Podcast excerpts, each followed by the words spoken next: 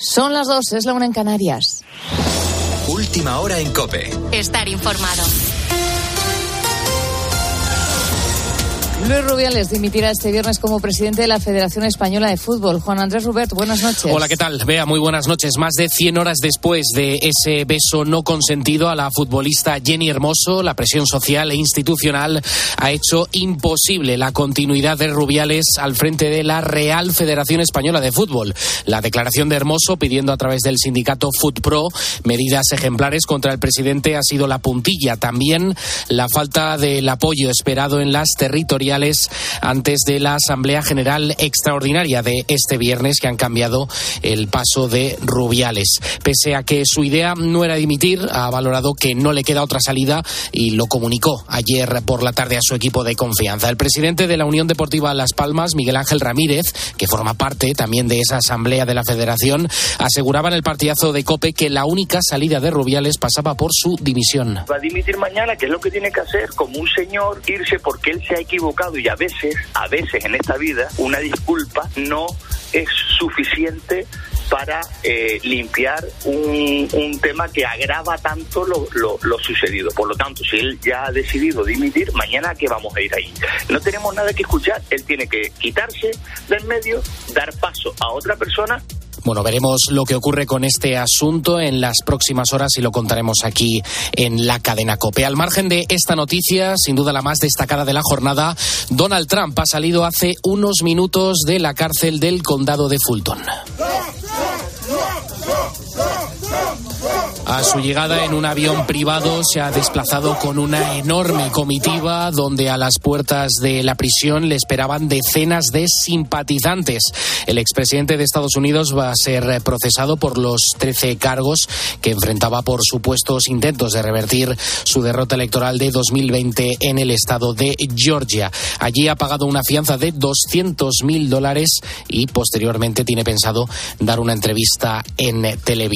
Más asuntos la carrera para llegar a Moncloa va quemando etapas. Eh, ha terminado, hoy termina, perdón, el plazo para la inscripción de los grupos parlamentarios. Esquerra y Junts per Cataluña tendrán grupo propio gracias a PSOE y Sumar. Se trata de un gesto más hacia los independentistas de cara a una hipotética investidura de Pedro Sánchez de aquí a unos meses. Los números son los que son, nadie los va a cambiar, ni de un lado ni de otro, por mucho que uno quiera. Y todo indica que Alberto Núñez Feijóo lo va a tener crudo, muy crudo para sumar mayorías. El PP necesita cuatro votos y por eso apelan al PSOE para negociar, ya que la vía también del PNV es más que complicada. El ministro de la Presidencia en funciones, Félix Bolaños, lo ve como un llamamiento al transfugismo. Va a dimitir mañana, que es realmente inaceptable llamar a diputados eh, del Partido Socialista, llamar al transfugismo, cuando eso no es más que una traición a los electores y a los ciudadanos.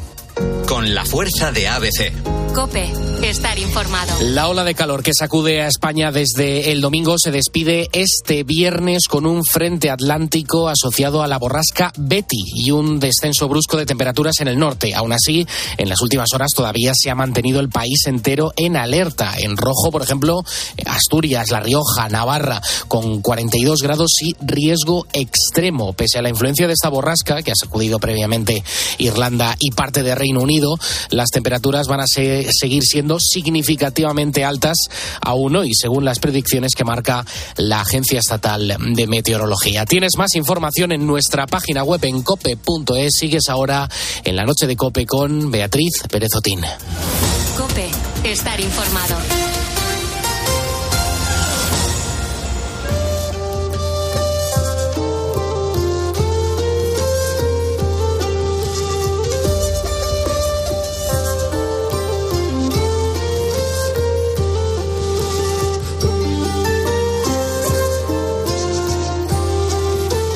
Escuchas la noche. Con Beatriz Pérez Otín. Cope, estar informado. Son las 2 y 4 minutos, es la 1 y 4 minutos y nos escuchas desde las Islas Canarias. 660 kilómetros, esa es la distancia que separa la puerta del albergue Santa María de la Paz en Madrid de la Plaza del Obradoiro en Santiago de Compostela. Y esa es la distancia que recorrió Pablo Losada en agosto del año pasado, solo, montado en su bicicleta y en tan solo tres días. Ahora te cuento los motivos que le llevaron a hacerlo, pero antes Empezamos en el kilómetro cero, el kilómetro cero de esta peregrinación. El madrileño albergue de Santa María de la Paz lleva abierto desde 1981, ofreciendo un espacio de acogida y de diálogo a cientos de personas necesitadas. Es un sitio en el que vivir y llevar una vida digna. Lo fundó la Orden de los Hermanos de San Juan de Dios, que siguen con su trabajo gracias a las donaciones que reciben. Pero precisamente en los meses de verano es cuando menos les llegan, y eso es algo que sabe Pablo Losada, voluntario del albergue.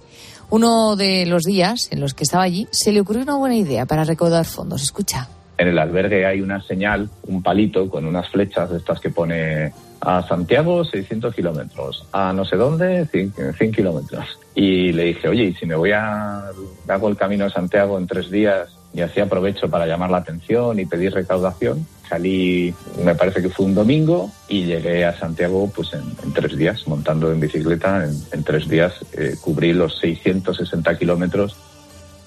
Dicho y hecho, decidió hacerlo y empezó a organizar su viaje. Ay,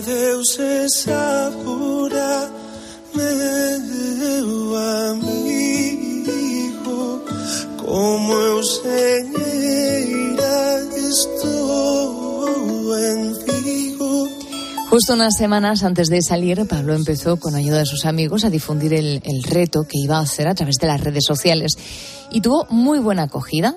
Cada vez tenía más seguidores, a ellos les mandó un par de vídeos cada día cuando comenzó su camino y, ya está, con la lista de WhatsApp y mis amigos y mis contactos, pues ellos también se encargaron de divulgarlo así, a, sus, a sus amigos y a sus contactos también.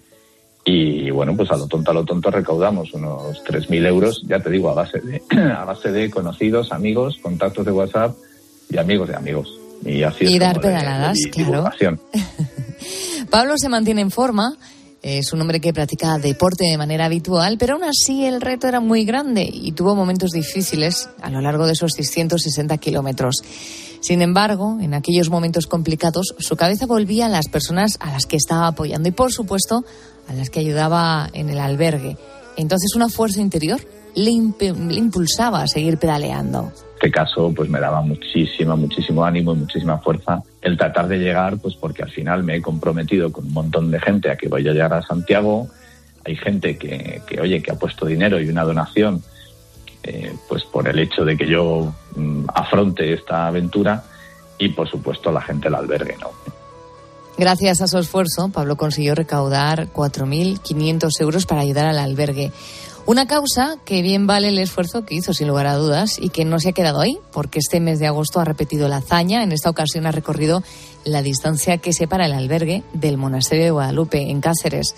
250 kilómetros en cinco días. ¿Cómo ves? A Pablo no le fallan las fuerzas cuando la motivación es grande y justificada. Estoy desnudo al amanecer en este último piso no sé si ponerme a cien o darme una tregua en el lavabo. No tengo dinero para el tren que me lleva a tu barrio. Necesito aire en el pulmón del cielo de tus labios. La ventana ha cedido al sol que me aporta calor y algo de pena queda nada de alcohol. Quien fuese Cristo en la última cena.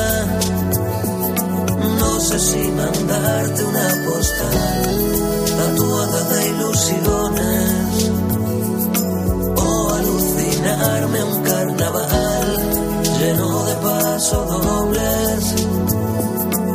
Mi corazón va a popa no sé dónde está mi ropa, la habré perdido junto al miedo. No me canso de quitarme el sombrero. Cuando llueve por mojarme las canciones y no me daré cuenta en esta puta vida que lo que yo quiero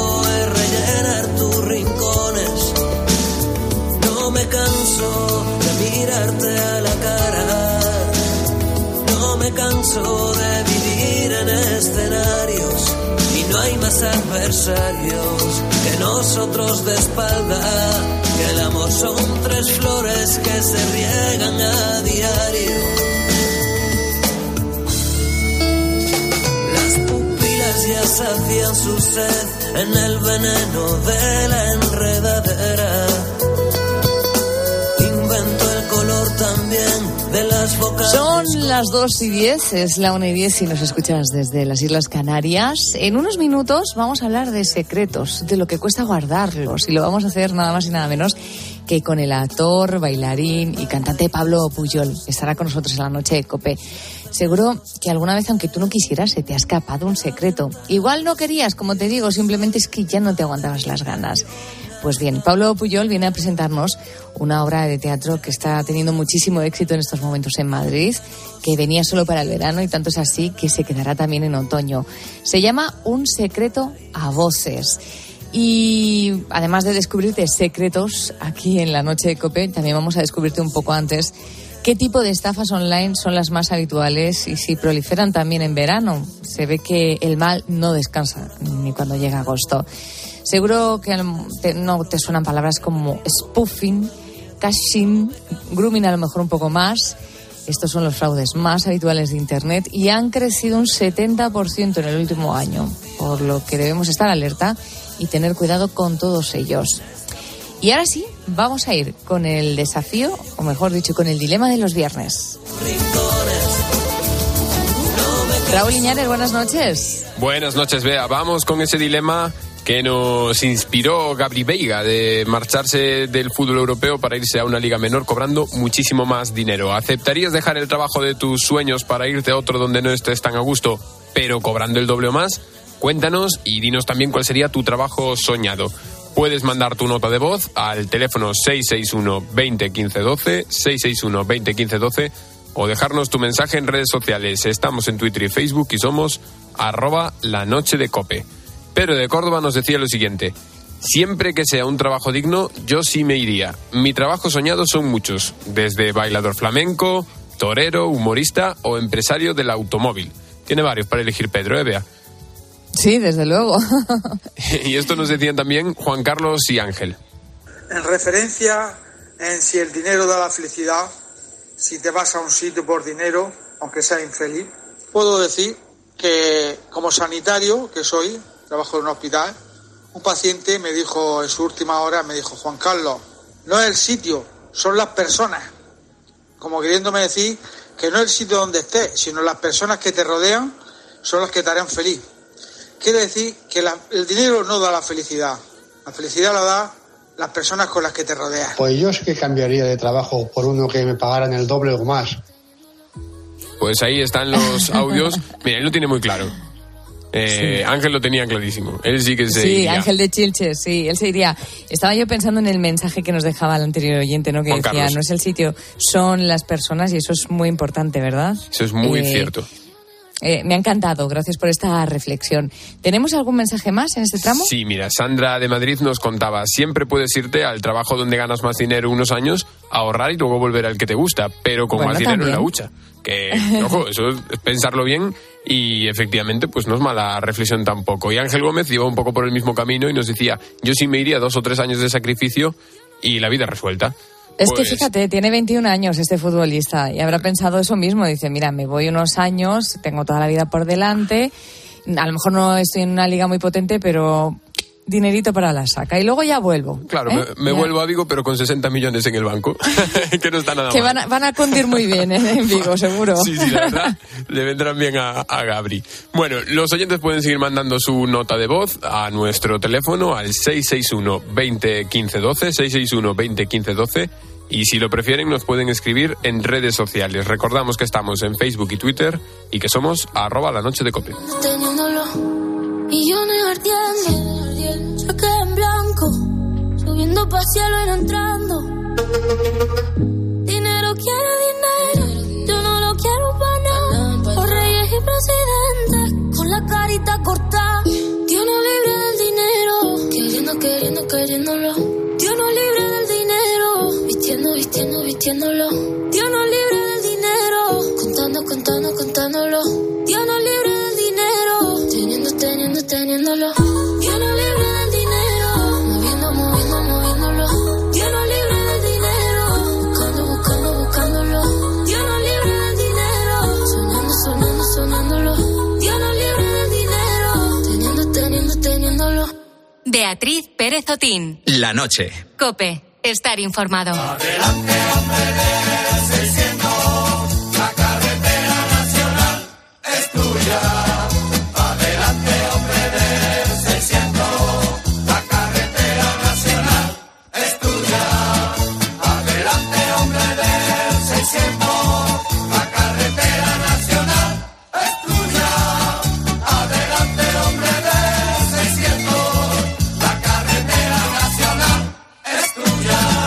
luego cada vez es más raro ver en nuestras carreteras un 600, ¿verdad? Estamos escuchando esta canción que habla del histórico SEAT 600 precisamente porque se acaba de cumplir 50 años desde que se dejó de fabricar.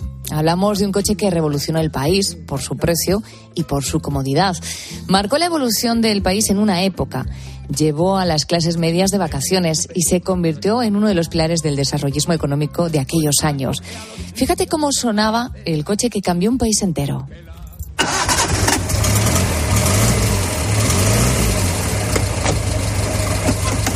Durante los próximos minutos vamos a conocer más de la historia del 600 y lo vamos a hacer con la ayuda de nuestros compañeros Fernando Carretero y Carlos Martínez, que esta noche se han quedado a trasnochar. Son nuestros buitos productores de la mañana y yo no sé cómo llevan esto de estar a estas horas despiertos. ¿Qué tal, Fernando? Buenas noches. Buenas noches, Beatriz. La verdad que Carlos. bastante bien. Buenas noches, Beatriz. Carlos, ¿tú también bien? Todo muy bien. Os veo con buena cara, ¿no?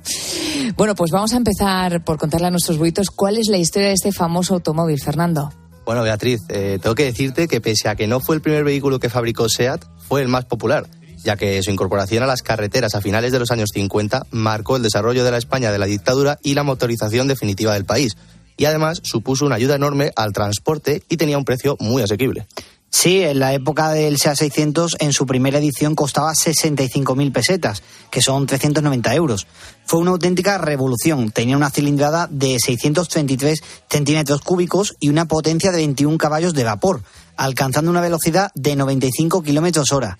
Después ampliaron la oferta de su catálogo, las versiones descapotable, berlina y comercial, y completaban, Beatriz, la gama de un modelo del que en sus 16 años de producción llegaron a fabricar casi 800.000 unidades. Tirando de meroteca hemos encontrado una película, SEA 600, un coche para todos. Así lo describían. El SEA 600 es el coche utilitario por excelencia. Muchas veces le vemos conducido por manos de mujer. Su costo moderado y su fácil manejo le hacen vehículo adecuado para la familia y para el trabajo. Sus cuatro cómodas plazas están conseguidas aprovechando racionalmente el espacio. Los asientos se hallan bien suspendidos entre los ejes. El motor es de cuatro cilindros, 21 caballos y medio al freno y 6 caballos fiscales. Su velocidad es de más de 95 kilómetros y su consumo de 6 litros por cada 100 kilómetros. La calefacción es por aire impulsado por el ventilador a través del radiador. El cambio es de cuatro velocidades y de marcha atrás. Los piñones de segunda, tercera y cuarta en toma constante sincronizados. Posee frenos hidráulicos en las cuatro ruedas y freno mecánico en transmisión accionado a mano.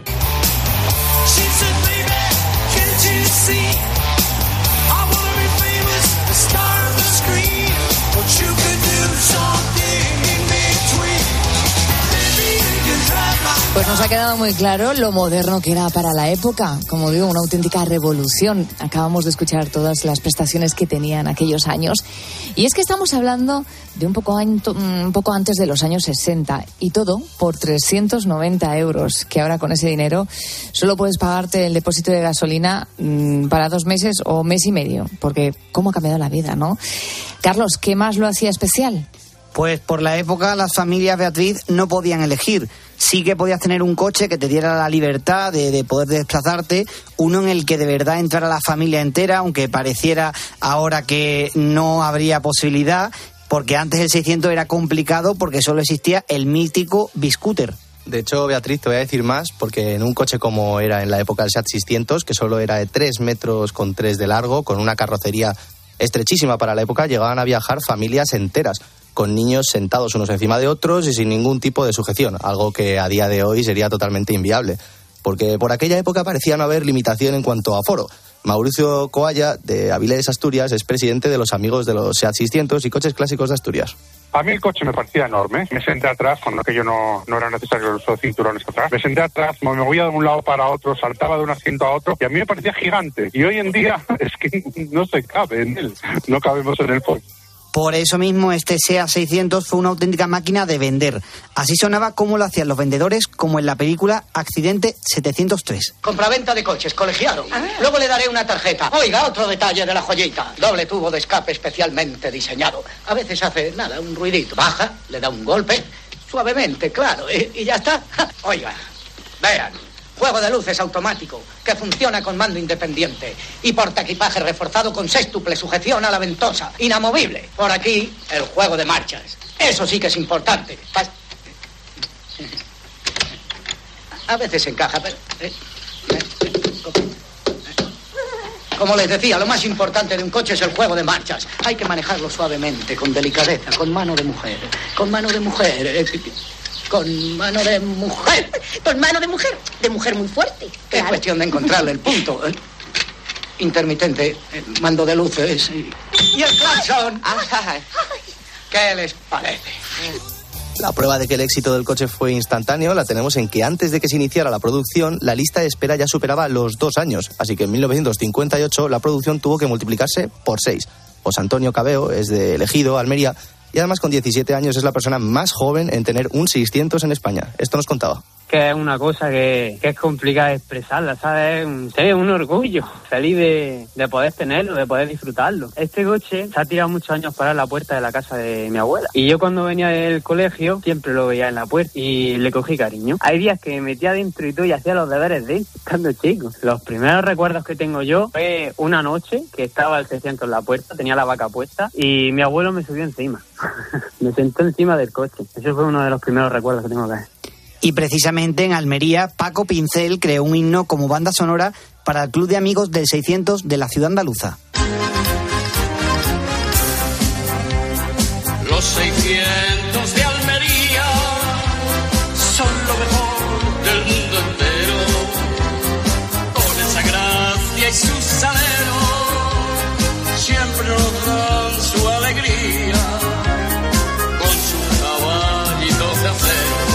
Desde luego es gracioso pensar que un coche ha marcado hasta tal punto de que tiene su propio himno. Eso sí que no me lo esperaba, chicos. Es un automóvil que, hoy es historia en nuestro país, por eso lo estamos recordando. Hace 50 años se dejó de fabricar. Carlos, yo creo que hace poquito estuviste subido en uno de ellos, ¿no? Sí, precisamente esta mañana he estado con Juan Carlos Vázquez en Torrejón de Ardoz, en Madrid. Juan Carlos es un madrileño de 52 años y he estado a bordo de un SEA 600 y esto me ha dicho.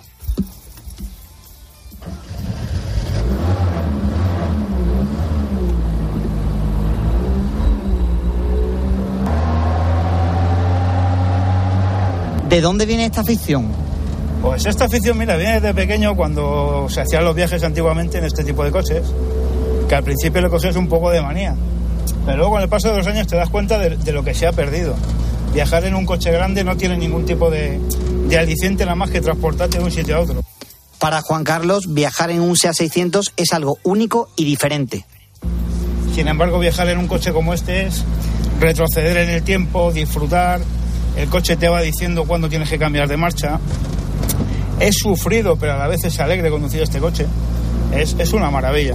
Entonces yo decidí comprarme este coche porque los había visto a algunos compañeros por concentraciones y eso, y, era una espinita clavada hasta que ya conseguí comprármelo. Pues estamos aquí en Torrejón de estamos dentro de un coche de un SEA 600, que ¿de qué año es, Juan Carlos? Pues este es curioso porque la matrícula corresponde a 1970, cuando ya no se fabricaba este coche. O sea, está matriculado después de su época. Este le correspondería a un año 65, 67, pero es de 70. ¿Y por qué te compraste este coche? Pues este porque siempre me había gustado el modelo. Tuve el anterior, el que tiene las puertas como, como Dios manda. Preferí comprarme este modelo, que es el más característico, que es el de las puertas al revés, conocido como Mirabragas. Entonces siempre andaba detrás de este coche hasta que lo conseguía. Juan Carlos se lo compró en un color rojo porque le prometió llevar a su hija en él a la comunión. El año que viene cumple 18 años y este va a ser su regalo.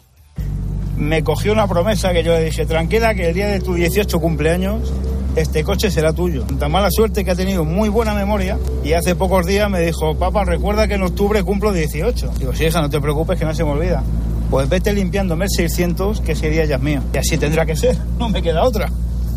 Él le dará clases, pero en su casa habrá 12 a 600. Entonces le voy a ir dando clases. Voy a ir a la vez comprándome otro, porque yo sin 600 ya no sé vivir. Ya no sé, sin pasarme a hacer una revisión a mis 600, sin lavarle, sin quedar con los amigos, sin hacer una ruta por, por los pueblos de alrededor de Madrid, de Guadalajara, la Alcarria. Esto es una ley de vida, esto ya es, ya es algo que llevas en la sangre y por mucho que queda no, no puedes dejarlo. ¿Cómo suena ese motor, no? Y ese arranque que escuchábamos hace unos minutos. Me está recordando a la época de mis abuelos. Otro apasionado por este vehículo es Daniel Acosta, es un catalán de Malllorent, Tarragona, que con apenas 15 años compró un Seat 600. Lo conduce su madre, pero Daniel no es el único que lo tiene bueno, llegué a un tal punto con el coche de cariño que lo quería recordar para toda mi vida, ¿no? Porque en caso de que el coche no me durara toda la vida, pues entonces decidí tatuármelo. En el brazo lo que tengo tatuado es lo que pone en la portada del libro de instrucciones del coche, que pone arriba SEAT 600D, pues tengo una frase que pone uso y entretenimiento. Eh, Carlos, eh, vamos con más datos. ¿Cuándo comenzó esta locura que se ha convertido en todo un fenómeno social? Pues Beatriz, la verdad es que hay confusiones porque hay dos primeros. El primero que se fabricó está en la Dirección General de Tráfico, matriculado en Madrid en 1957 por un economista. Pero sin embargo, el primero que se matriculó fue en Barcelona el 8 de junio de ese año. Fue en un color gris para el gobernador civil de la ciudad condal en número Capicúa, 141-141. Pues vaya historia, ¿no? ¿Cuál es el último vehículo 600 que se fabricó? Pues al igual que los dos primeros, hay también dos últimos. Una de producción nacional y otra de exportación fuera de nuestras fronteras. La última unidad en España fue el 28 de julio del año 73, de color granate. Y la exportada unos días después, el 3 de agosto, de color granate también. Y de todas estas joyas, ¿cuál es el SEA 600 más antiguo que se conserva? Pues el 600 más antiguo es el bastidor número 64 que se conserva a día de hoy. Se encuentra en la colección privada de Mil Marcos en Guadalajara. Y este coche perteneció a Silvio del Arco, director técnico de fábrica de la Factoría de Barcelona.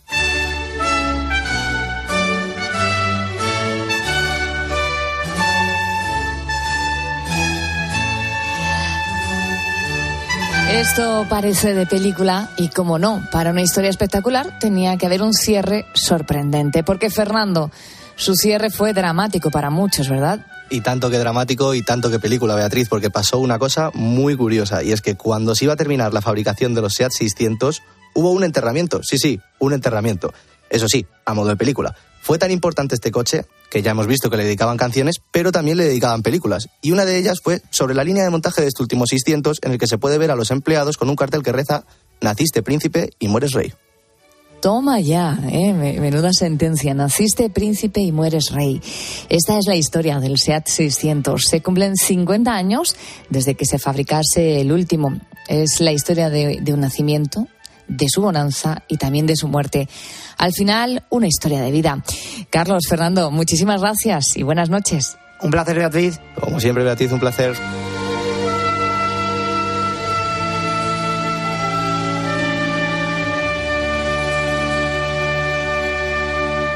La noche. Beatriz Pérez Otín. Cope estar informado. What's the trick? I wish I knew. I'm so done with thinking through all the things I could have been. And I know you wanted to. All it takes is that one look you do. And I run right back to you. You cross the line. And it's time to say F you. What's the point in saying that when you know? Can just take it back, but shit just don't work like that. You're the drug that I'm addicted to, and I want you so bad. Guess I'm stuck with you, and that's that. Cause when it all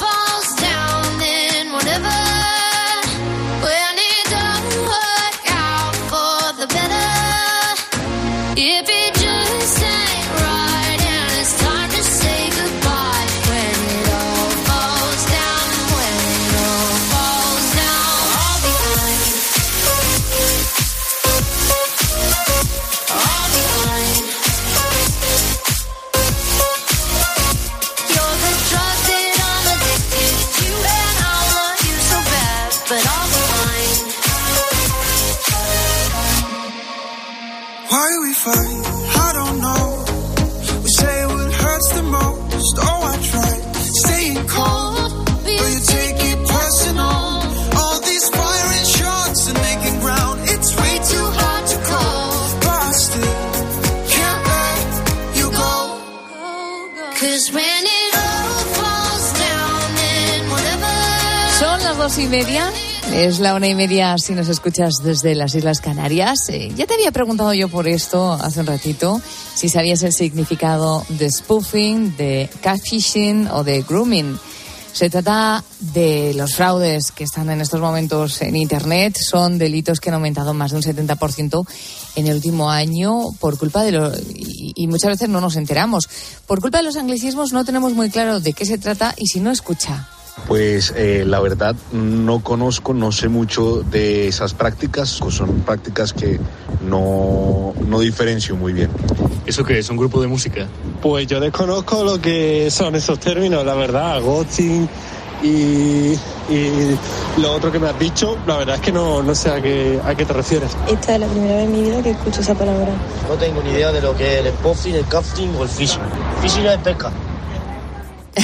Fishing es pesca. Bueno, pues eh, probablemente tú también eh, desconozcas qué es exactamente el spoofing, el catfishing y el grooming, pero eso no te libra de ser víctima de estos fraudes, de estas estafas, si es que no lo ha sido ya. Vamos a repasar durante los próximos minutos algunas de estas estafas online más habituales y vamos a empezar, Raúl Iñares, por spoofing. ¿Qué es exactamente? Pues mira, spoofing se trata de una nueva modalidad de estafa telefónica de la que está alertando la Policía Nacional y en la que los ladrones te piden que teclees en tu móvil la contraseña de tu banco y a través de esas pulsaciones pues se hacen con ella. Es en los últimos años cuando hemos visto este tipo de estafas proliferando en eh, llamadas o mensajes de SMS y que eso ha pillado a mucha gente desprevenida porque no estaban acostumbrados a este vector de ataque y además al comprobar el número de teléfono ven que incluso los SMS que reciben, en el caso de que se envíen así, eh, están catalogados en su, en su teléfono en la carpeta en la que se van eh, colocando los SMS legítimos que envían su banco o su compañía de teléfonos. Él es Josep Albors, experto en seguridad informática, y nos ha contado que el fraude más habitual es el phishing. Seguro que ya te han intentado engañar así más de una vez. Es a través de un mensaje de texto, de un correo, de una llamada telefónica, donde los ciberdelincuentes se hacen pasar por tu banco o por tu compañía de teléfono, como le ocurrió a José. Llamaron una noche diciéndonos que eran de nuestra compañía con la que tenemos contratado los servicios telefónicos dijeron que eh, nos tenían que subir la tarifa, una subida de 20-30 euros, además que era una subida inmediata. Él nos dio una solución, que era apuntarnos eh, rápidamente eh, a una especie de filial, una compañía que era filial de y que había que hacerlo ya. Eh, afortunadamente llamamos a nuestra compañía y entonces pues comprobamos que, que pagó una estafa o Estuvo listo José. Lo que hizo fue ganar tiempo pidiéndole a su interlocutor que le llamara de nuevo más tarde. Contactó entonces con su compañía telefónica para comprobar si esa subida de tarifas era real. Y justamente esto es lo que recomienda nuestro experto. Al final es algo que no debemos eh, hacer, seguirles el juego. Cualquier cosa que no estemos esperando recibir, venga de donde venga, a la papelera de reciclaje y luego ya si quieres lo revisarás llamando por teléfono a tu banco o a quien haya querido contactar contigo. Vamos ahora con otro tipo de fraudes online. El catfishing es el engaño amoroso de toda la vida, solo que a través de las aplicaciones de citas. Ojito. Crearse un perfil en una red social e ir buscando víctimas, engañándolas, pues eh, haciendo creer que hay una relación sentimental o un interés y, por supuesto, detrás de ese perfil fraudulento pues se encuentran los estafadores. Es un proceso que suele ser bastante largo porque se tiene que ganar la confianza, hay que generar pues esa amistad y después lo que se termina haciendo es pidiendo dinero.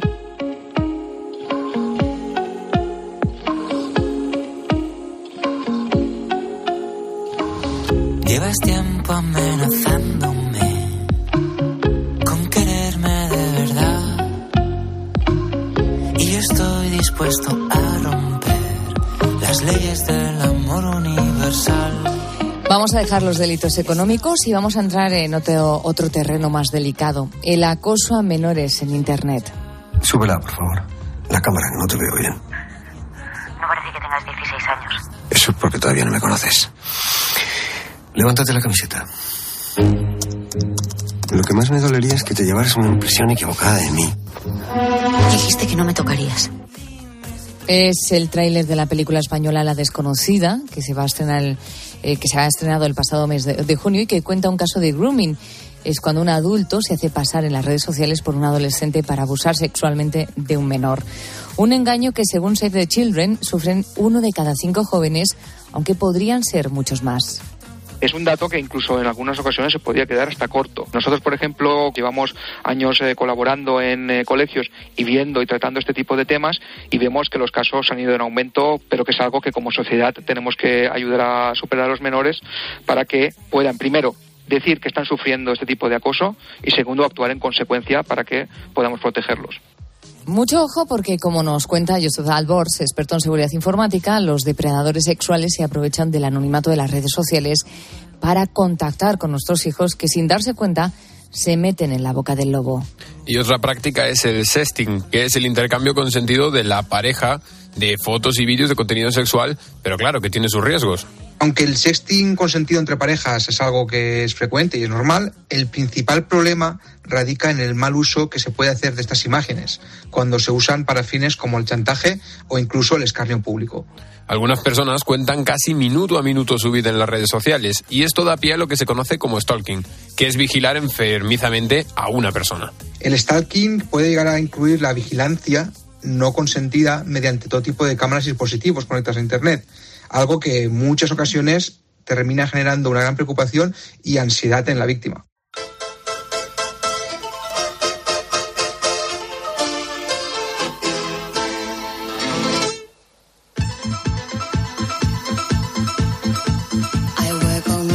Pues espero que hayas tomado buena nota. Spoofing, phishing, grooming son algunos de estos fraudes más habituales en Internet. Puede que estos anglicismos te despisten, eh, son los que utilizamos para clasificarlos. Quizá te dé algo de pereza aprenderlos, pero tienes que saber de qué se trata para poder defenderte de los ciberdelincuentes. Recuerda, solo en el último año este tipo de delitos han aumentado un 70%.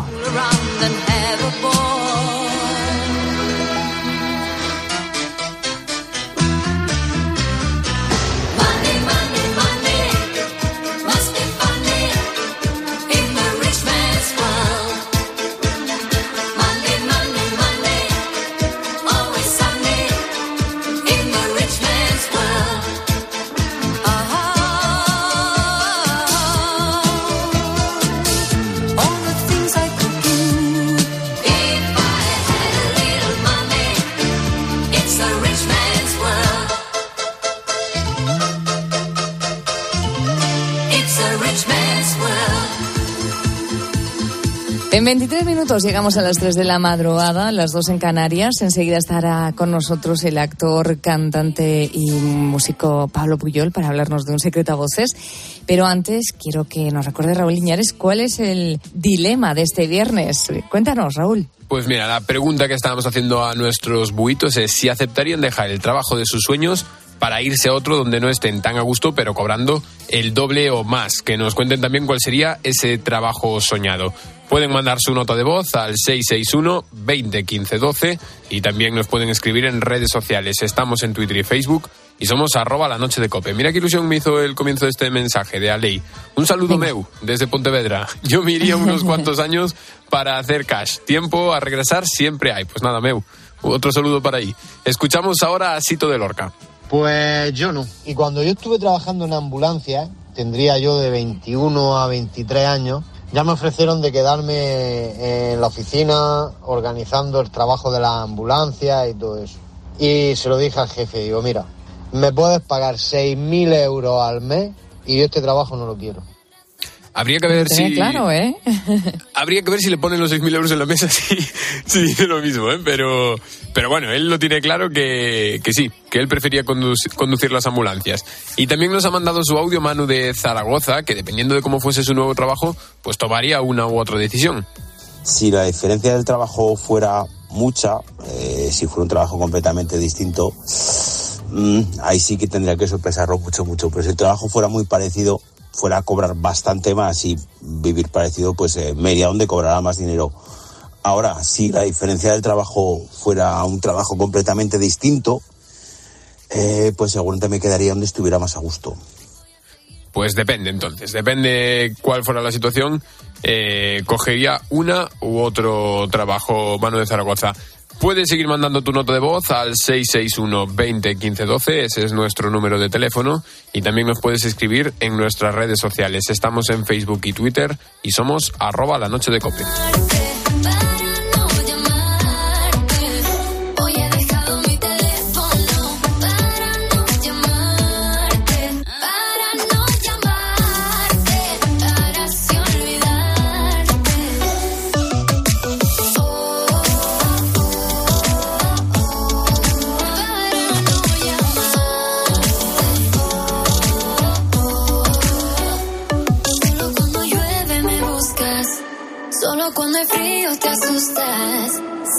Tu fuerte es pedir perdón. Sabes que en el fondo tengo la razón.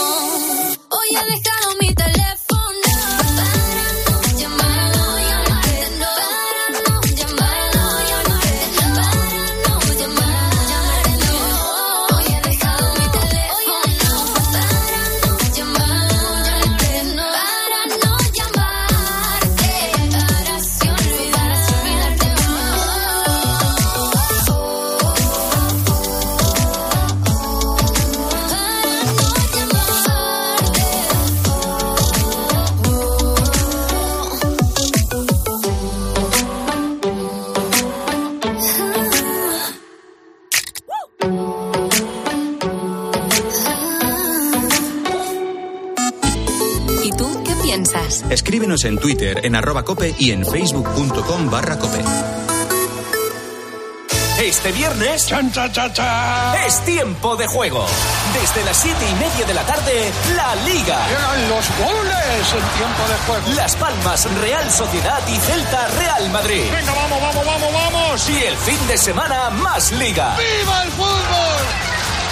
El inicio de la Vuelta Ciclista. Y el debut de España en el Mundial de Baloncesto. Todo y más. Tiempo de juego con Paco González, Manolo Lama y Pepe Domingo Castaño. Solo faltas tú. Un año más, los números uno del deporte. Ya no hay nada que temer. Ya aparté mis pies de aquí, ya no me muevo. Tengo un plan de evacuación para mis miedos. Me los llevo lejos, pero quédate. Ya no hay nada que perder. Ahora por primera vez lo digo claro. Si la hierba crece más al otro lado, te prometo que esta vez será al revés. Esta libertad de amar no tiene precio. Este amor es un ataque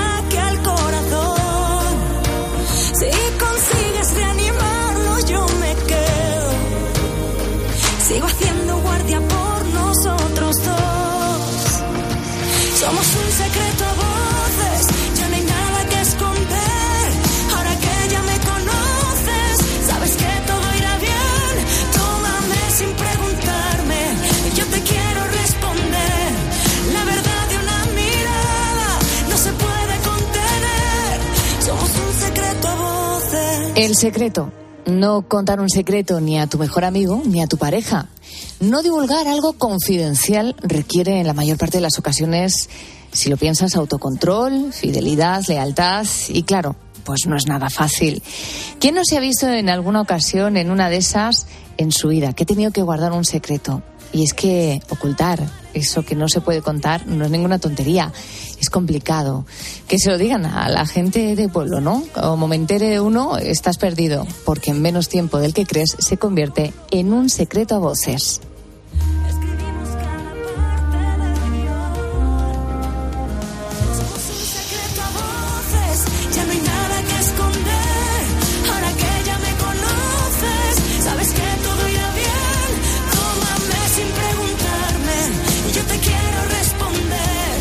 Responder. Un secreto a voces es el título de la comedia dirigida por Álvaro Carretero en el Teatro Luchana de Madrid. Una comedia donde el centro se pone la confidencialidad que por cierto brilla por su ausencia.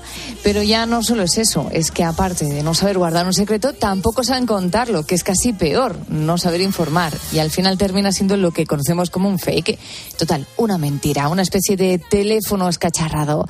Nos acompaña Pablo Buyol en la noche de Cope, es uno de los actores protagonistas de Un secreto a voces.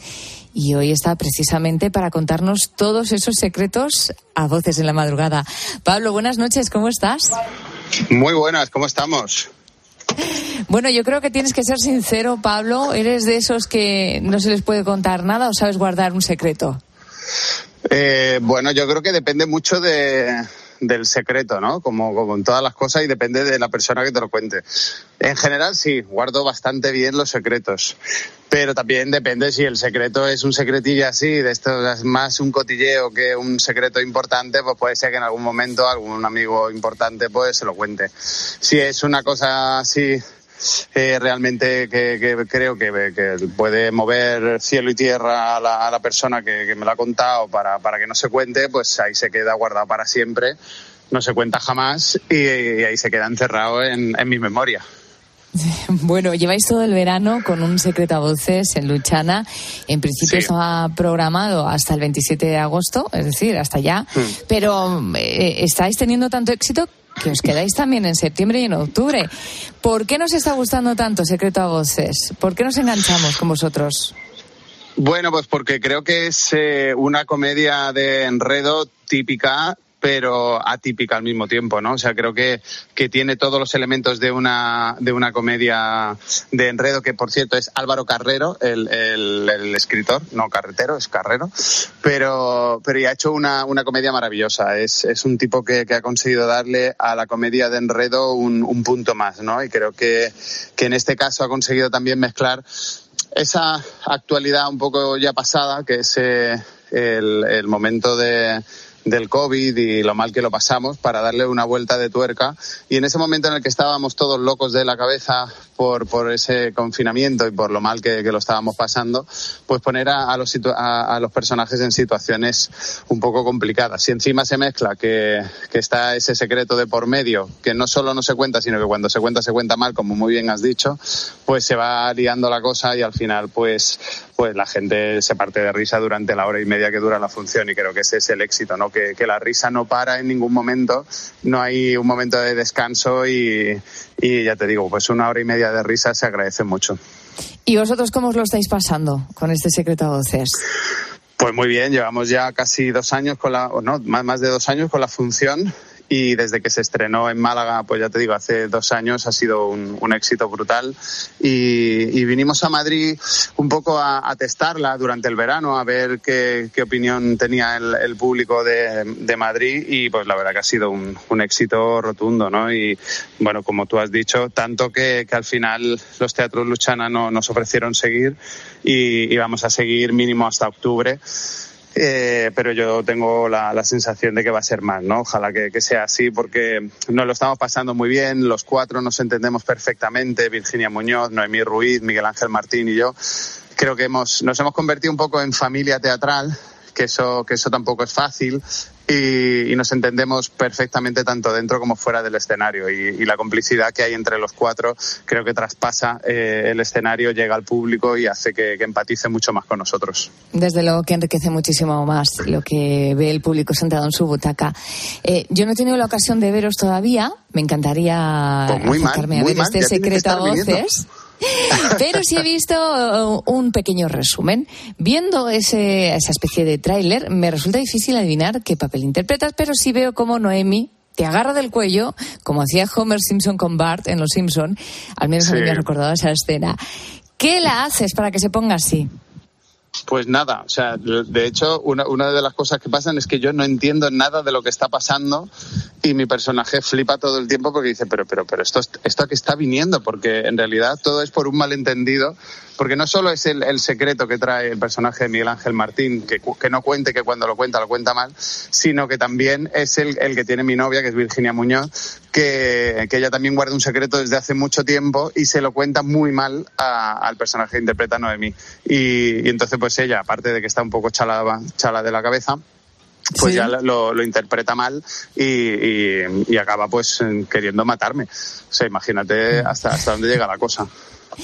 Bueno, eh, decías que se ha generado un clima fantástico entre los actores, que sois una familia teatral.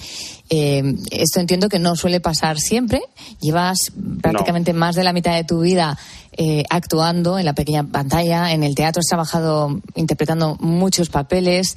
¿Qué supone para ti en estos momentos trabajar con Álvaro Carrero? Pues mira, eh, fue un regalo porque, porque fue un, un- un personaje que me ofreció el propio Álvaro, porque él había visto una función que yo hacía antes con David Ordinas, que se llamaba Venidos a Menos, que, que era una comedia brutal que habíamos escrito, muy divertida, pero muy borrica también. Y, y él quería que yo hiciera comedia. Yo prácticamente no le conocía, él, le conocía un poco de vista allí de Málaga, pero no. Y, ha sido un regalo, porque Álvaro es un tipo que no solo escribe la comedia como, como muy pocos, sino que encima la dirige aún mejor, ¿no? Y consigue sacarnos a todos eh, lo máximo que tengamos de comedia de, dentro de nosotros.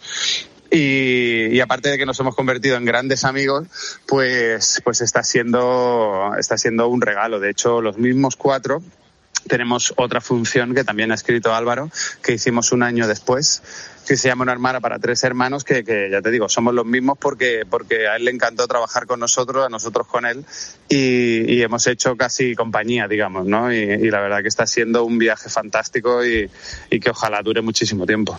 Bueno, puede ser el principio de esa compañía que dices, ¿eh? Este buen entendimiento y el éxito que estés teniendo ante el público, sí. desde luego es un buen eh, acicate para que así sea.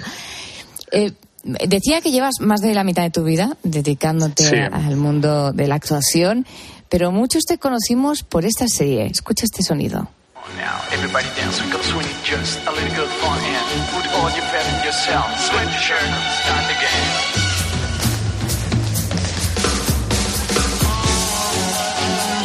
Estamos escuchando la intro de la serie Un Paso Adelante, donde te conocimos la gran mayoría, el gran público.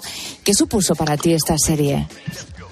Bueno, pues obviamente un, bombazo brutal. Me cambió la vida de, pues, eh, en todos los sentidos. Yo hasta entonces había hecho ya muchas cosas, había trabajado en tres musicales en, la Gran Vía, y, pero claro, eh, para el gran público, pues no, no eres conocido hasta que no sales en la tele, ¿no? En alguna película así de, de relumbrón. Y, y claro, pues me la cambió por completo. Aparte, de que fueron tres años muy intensos en los que aprendí muchísimo. Aparte, el equipo que trabajaba en esa serie era increíble.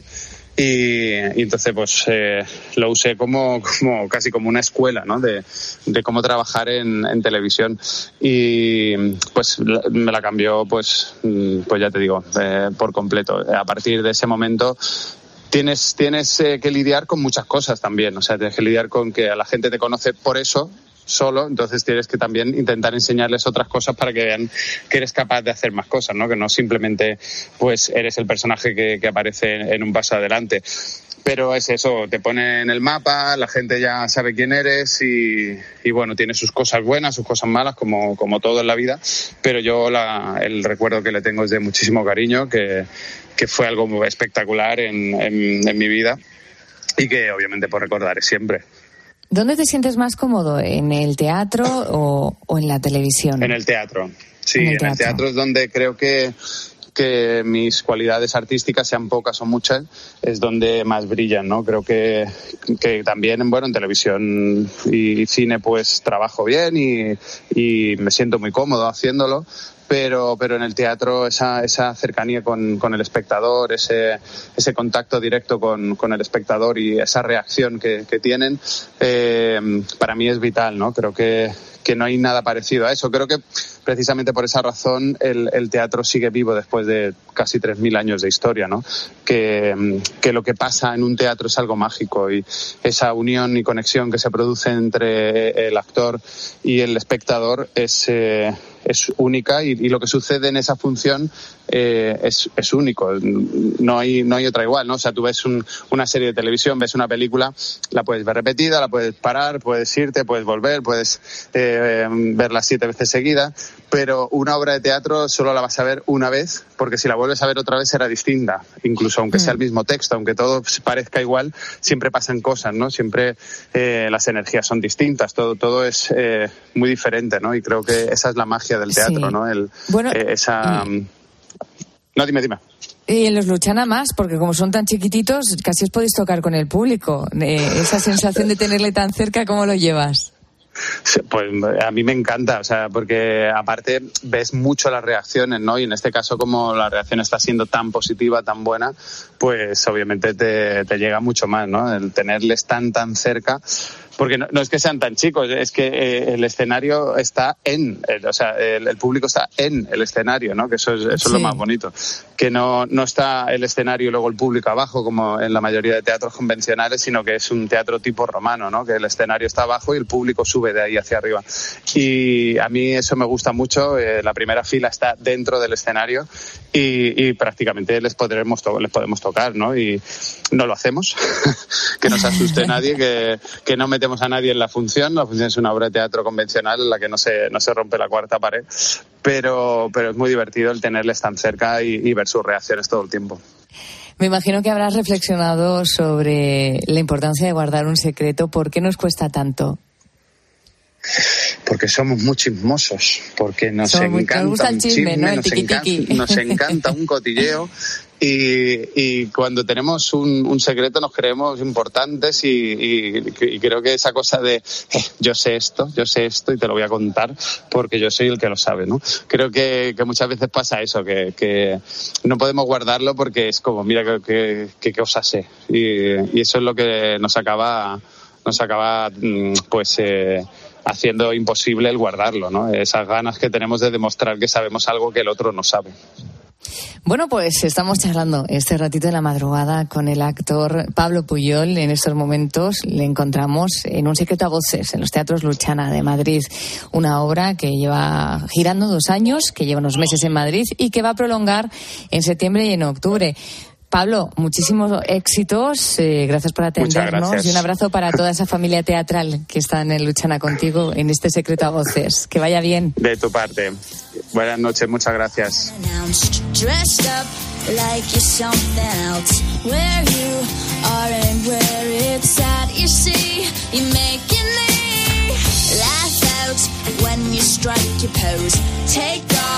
All your preppy clothes. You know you're not fooling anyone when you become somebody else. Nos quedan tres minutos para llegar a las tres de la madrugada, a las dos en Canarias. Y mientras charlaba con Pablo Puyol, yo veía que estaba súper atareado Raúl Iñares.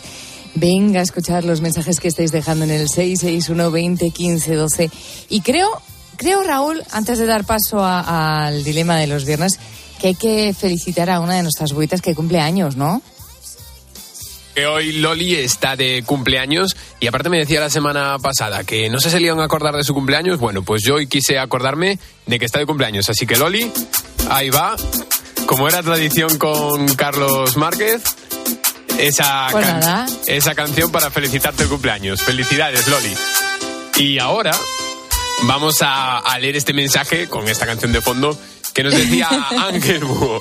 Nunca, pero nunca, nunca cambiaría el bienestar mental por el material. Es una de las pocas cosas de las que estoy completamente seguro en mi vida. Además, mi trabajo de maestro fue vocacional. Y este mensaje, pues eso, venía a responder el dilema que, que respondemos todos los viernes, que el de hoy es, ¿aceptarías dejar el trabajo de tus sueños para irte a otro donde no estés tan a gusto, pero cobrando el doble más? Pues bueno, le pedíamos a nuestros oyentes que nos contaran qué harían en este caso y también que nos digan cuál es su trabajo soñado. Puedes mandar tu nota de voz al 661 20 15 12, 661 20 15 12 y dejarnos tu opinión aquí en el número de teléfono o tus comentarios y mensajes en redes sociales. En Facebook y Twitter somos arroba la noche de cope.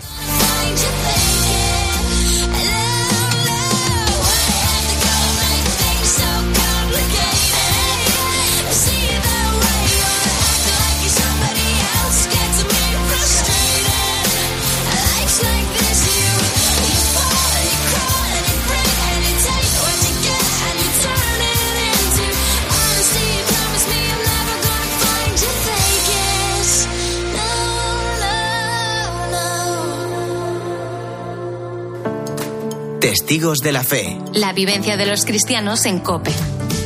María Dolores Mejina, presidenta de la OAC. La verdad es que la OAS se dedica a eso en los 77 años casi que tiene de vida, ¿no?